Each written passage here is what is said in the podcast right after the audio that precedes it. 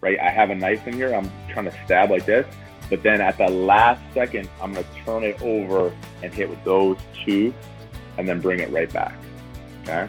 Exactly.